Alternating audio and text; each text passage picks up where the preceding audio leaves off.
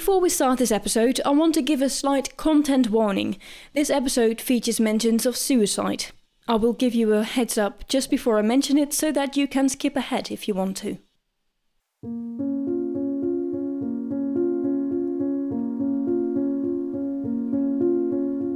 Double, double, toil and trouble, fire burn and cauldron bubble. These lines will forever be associated with witches and witchcraft. Not just because these lines are spoken by witches, and yes, even featured in one of the Harry Potter movies, but also because the play these lines are from is claimed to be cursed. The Curse of Macbeth is perhaps one of the best known curses in the world. I'm sure that by simply saying the name of the play aloud, I have brought shivers to some of the spines of some of the listeners to this podcast. Because if you have ever done anything with theatre in your life, you know that you cannot simply say the name of this Shakespearean play. It brings bad luck, and yes, in some cases, death. Hello and welcome to episode 32 of Certainly Strange. Today we are diving into the curse of Macbeth, a superstition that still drives fear into the hearts of many people across the globe. But is there any truth to it? And how can something so innocent as a theatre play be the bringer of so much disaster? Without any further ado, let's get into the story. Macbeth is wrapped in the belief that simply uttering the play's name in a theatre will cause bad luck. It is for this reason that most people prefer to call it the Scottish play. For us to understand this peculiar superstition, we must dive back into the past to unravel why exactly the play was written in the first place. There is no time and place more notorious for its witch hunts than 16th century Scotland, when King James VI was obsessed with rooting out all witchcraft from his lands. That means a lot of innocent men and women, often poor and outcast from society, were hanged from a rope because of the deep fear of anything that was different from what everyone else thought was normal. In 1586, King James was sailing from Denmark to Scotland with his new wife, Anne, when their ship was caught in violent storms and they almost perished beneath the waves. King James VI was convinced that these storms had been caused by the evil spells of witches who wanted him dead. When he eventually landed in Scotland, he immediately ordered a witch hunt in the coastal town of North Berwick, believing that this would be the place where these witches lived. He later went on to write Daemonologie, an essay on how to even further the persecution against witches. King James VI would eventually become the King of England in 1603, becoming King James I and VI, and everyone seemed very eager to please the new king. Some did this by appealing to his witch hating side. The very next year, Christopher Marlowe published his book Dr. Faustus, which fed into the fear people already had of witchcraft and its association with the devil. Two years later, Shakespeare finished his play, Macbeth. Like Dr. Faustus, Macbeth showed how very evil and terrible sorcery was, whilst linking it to King James's Scottish roots, and even referencing the storm at sea that King James had faced in one of the lines in the play. But it is said that the first performance of the play in 1606 was already riddled with disaster. The actor who was set to play Lady Macbeth fell ill, and Shakespeare himself was forced to take on the role. Well, according to Dr. Anjna Chouhan of the Shakespeare Birthplace Trust, this story is nothing more than a myth. There is no evidence to back it up. She blames a theatre critic in the 19th century called Max Beerbohm for starting this rumour, he made up a story that the actor playing Lady Macbeth in the first production had fallen ill or had died, and it was actually just a joke, poking fun at the so called scholars who claimed all sort of things about Shakespeare without any historical evidence to back it up.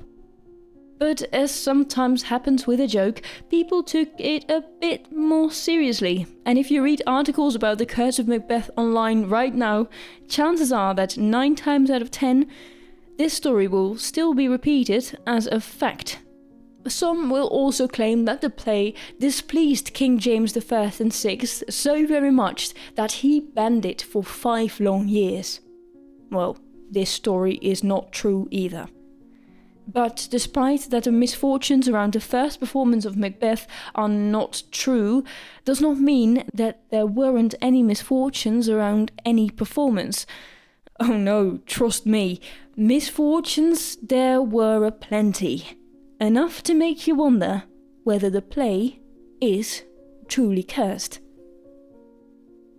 There have been a good number of incidents surrounding productions of Macbeth throughout the many years that it has been put on. After all, the play is 417 years old. One of the productions where bad luck seemed to pile up is the Macbeth production starring Laurence Olivier in 1937. It all started with the sudden death of the theatre manager, Lillian Baylis, who died of a heart attack on the 25th of November 1937, just one day before the play would open. The play's premiere was postponed, and when it finally did happen, the portrait of the deceased Lillian Baylis eerily fell off the wall in the theatre. I'm not saying it was ghosts, but I know that we're all thinking it. Accidents continued to happen.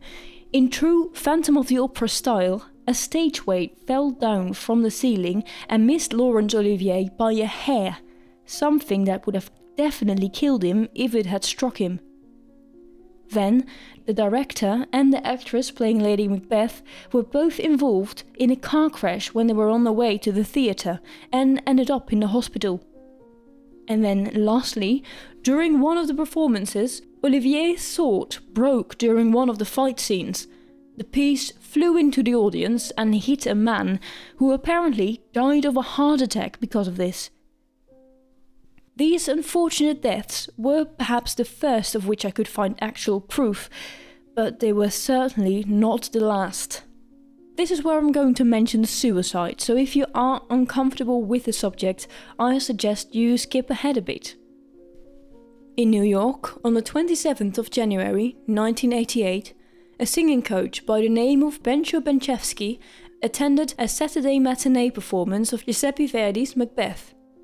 He took place at one of the balcony seats, and some witnesses would later recall that he caused disturbances before the performance started, though they did not specify exactly what sort of disturbances.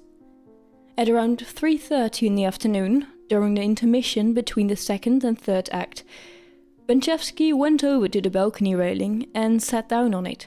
When an usher approached him and requested that he remove himself from the railings, Bantchevsky tipped over backwards and fell into the orchestra seats.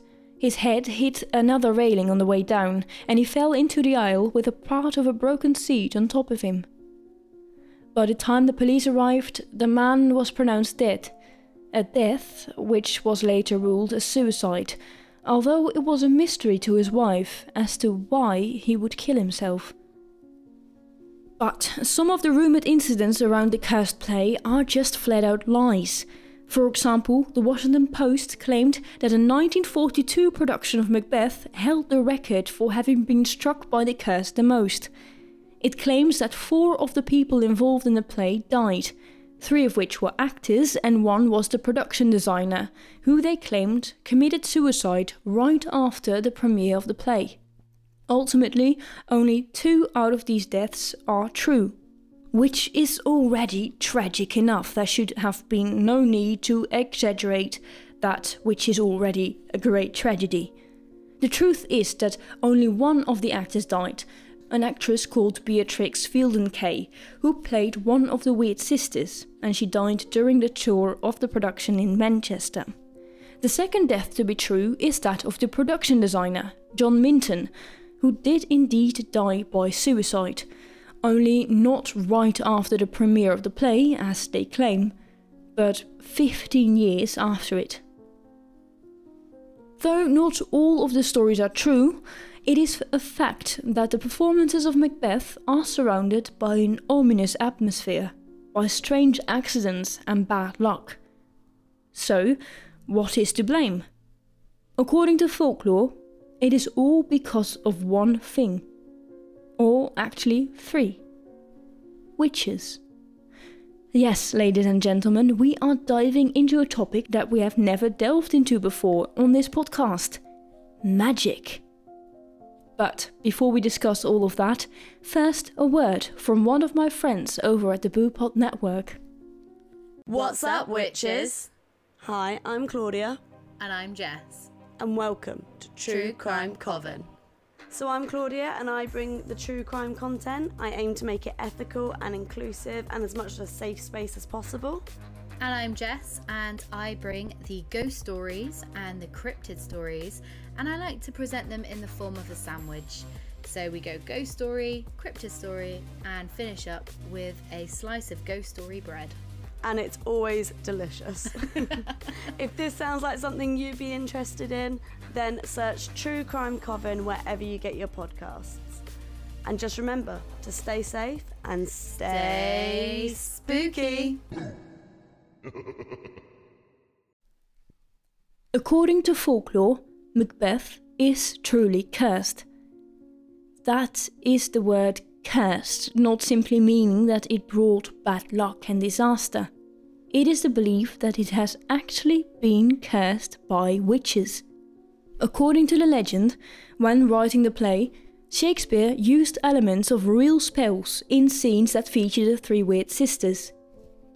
Eye of newt and toe of frog, wool of bat and tongue of dog. Adder's fork can blindworm's sting, lizard's leg and howlet's wing. For charm of powerful trouble, like a hell broth boil and bubble. This line, spoken by the second sister of the three witches in Macbeth as they stir their boiling cauldron, is one of the most familiar phrases associated with witchcraft. According to Dr. Anjna Chouhan, it is possible that Shakespeare could have based these lines on actual encounters that he had, meeting people who created herbal medicines and other treatments. The ingredients that the witch mentions are actual real ingredients. Of frog refers to bulbous buttercup, and wool of bat is most likely just moss. According to some, including real spells into the play was enough to cause the whole play to be cursed. Others say that a coven of witches was so displeased by Shakespeare's portrayal of witches that they cursed the play. But to some, there was no actual magic needed for the play to be cursed. You have to remember, this play was first brought on stage in 1606 under King James I of England and VI of Scotland. During this time, people believed in magic and feared it deeply. The whole play was a representation of the ability of witches to bring evil into this world. There is almost no work of Western literature that invokes such feelings of dread and fear for the powers of darkness. Simply put, of all Shakespearean plays, it is logical that people believe Macbeth is cursed because it evokes such an idea. And then, if something tragic does happen, which is bound to happen in the 470 years that it has been performed, of course it is attributed to this alleged curse. Macbeth was one of Shakespeare's most popular plays and has been performed far more than most of his work. When you have more performances, it is statistically more likely that things will go wrong. Besides, Macbeth has a lot of action scenes, such as sword fights. More dangerous stunts means that more accidents are bound to happen. So you can ask yourself is the curse magic or is it math? Despite the curse perhaps being more of a theatrical superstition than a genuine supernatural phenomenon, the belief has persisted amongst actors, directors, and theatre enthusiasts. If you dare to speak the name Macbeth in a theatre, or quote some of its lines when you are not an actor in the actual play itself, there is only one way of ridding yourself of the curse. Exit the theatre, spin around three times, spit, curse, and then knock on the theatre door to be allowed back in. So, what do you think? Is the play Macbeth, or the Scottish play, actually cursed? Let me know in the comments on Instagram or send me a DM. And if you've enjoyed this episode, please consider leaving behind a review on Spotify or Apple Podcasts. It really helps to support this podcast. For the transcript of the episode, as well as all the sources that I used in my research, visit our website, certainlystrange.com. And once again, thanks for listening. Bye.